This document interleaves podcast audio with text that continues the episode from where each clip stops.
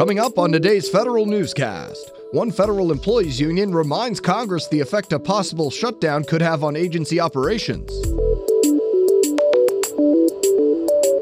Victims of the 2015 OPM cyber breach may need to make some changes if the agency picks a new company for credit monitoring services. And the General Services Administration updates its signature contracting program.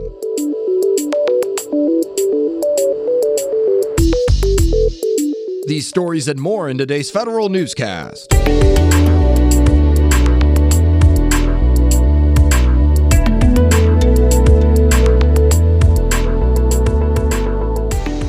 Welcome to today's episode of the Federal Newscast. I'm your host, Eric White. One federal employees union is pleading with Congress to pass the seven remaining appropriations bills before the December 7th deadline. The National Treasury Employees Union writes to all congressional members saying a government shutdown would be disruptive to every agency, including the IRS, before the upcoming tax season. NTEU President Tony Reardon is also pushing Congress to finalize and pass a 1.9% pay raise for civilian employees. Most of the Defense Department's increased budget is going towards products made by the top five defense contractors. A new report from the Center for Strategic and International Studies says DoD spending still focuses on traditional companies. The Pentagon announced four years ago it was going to focus on buying from non traditional companies to spur innovation. The report finds that even though contract obligations increased by 13% from 2015 to 2017, the Pentagon's buying practices are still focused on traditional companies and established weapon systems. Civilian hiring freezes and long hiring and contracting processes are negatively impacting military hospitals.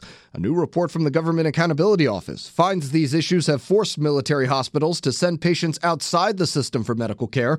GAO says the Defense Health Agency needs a workforce plan to address the problems. Poor planning and communication were the culprits in what was initially thought to be an active shooter situation at a naval facility near Washington. Federal News Network's Jared Serbu has details. Navy and Montgomery County police responded to reports of a shooter at the Naval Support Activity Bethesda yesterday afternoon. It later turned out the reports originated with one of the installation's tenant commands, which was conducting an active shooter drill. The Navy says as part of the exercise, someone activated an emergency notification system but failed to include the words drill or exercise in the message. That prompted numerous personnel to believe a real world incident was underway.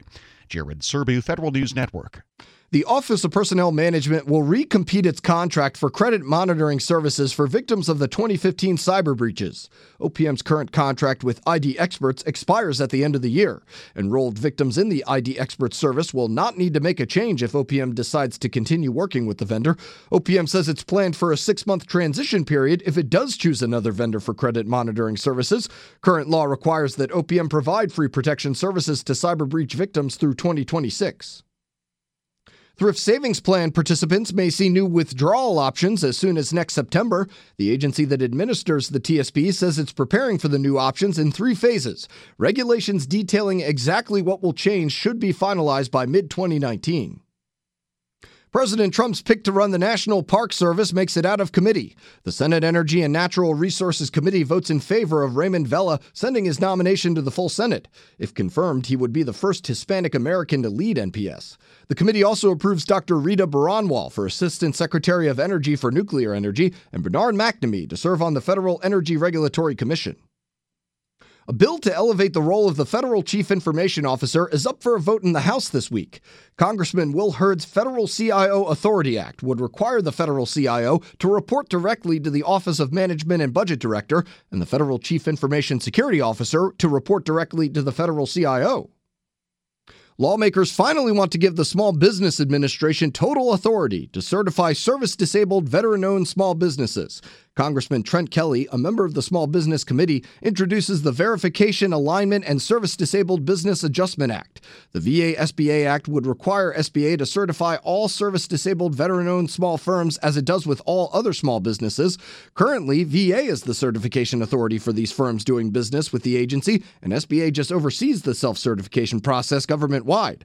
The bill also would preserve the unique veterans owned small business contracting preference in VA. A long overdue update is coming to GSA's signature contracting program. Federal News Network's Jason Miller reports. The General Services Administration plans to consolidate the number of schedules it runs down to one from 24. GSA Administrator Emily Murphy says over the next two years, the agency will create a new, flexible buying experience for customer agencies. And it will also create a consistent selling experience for vendors. Under the initiative, GSA will make it easier to sell products and services under one contract, as well as reduce the burden of managing multiple schedules. GSA expects to reduce the number of scheduled contracts to 15,000 from 17,000. I'm Jason Miller.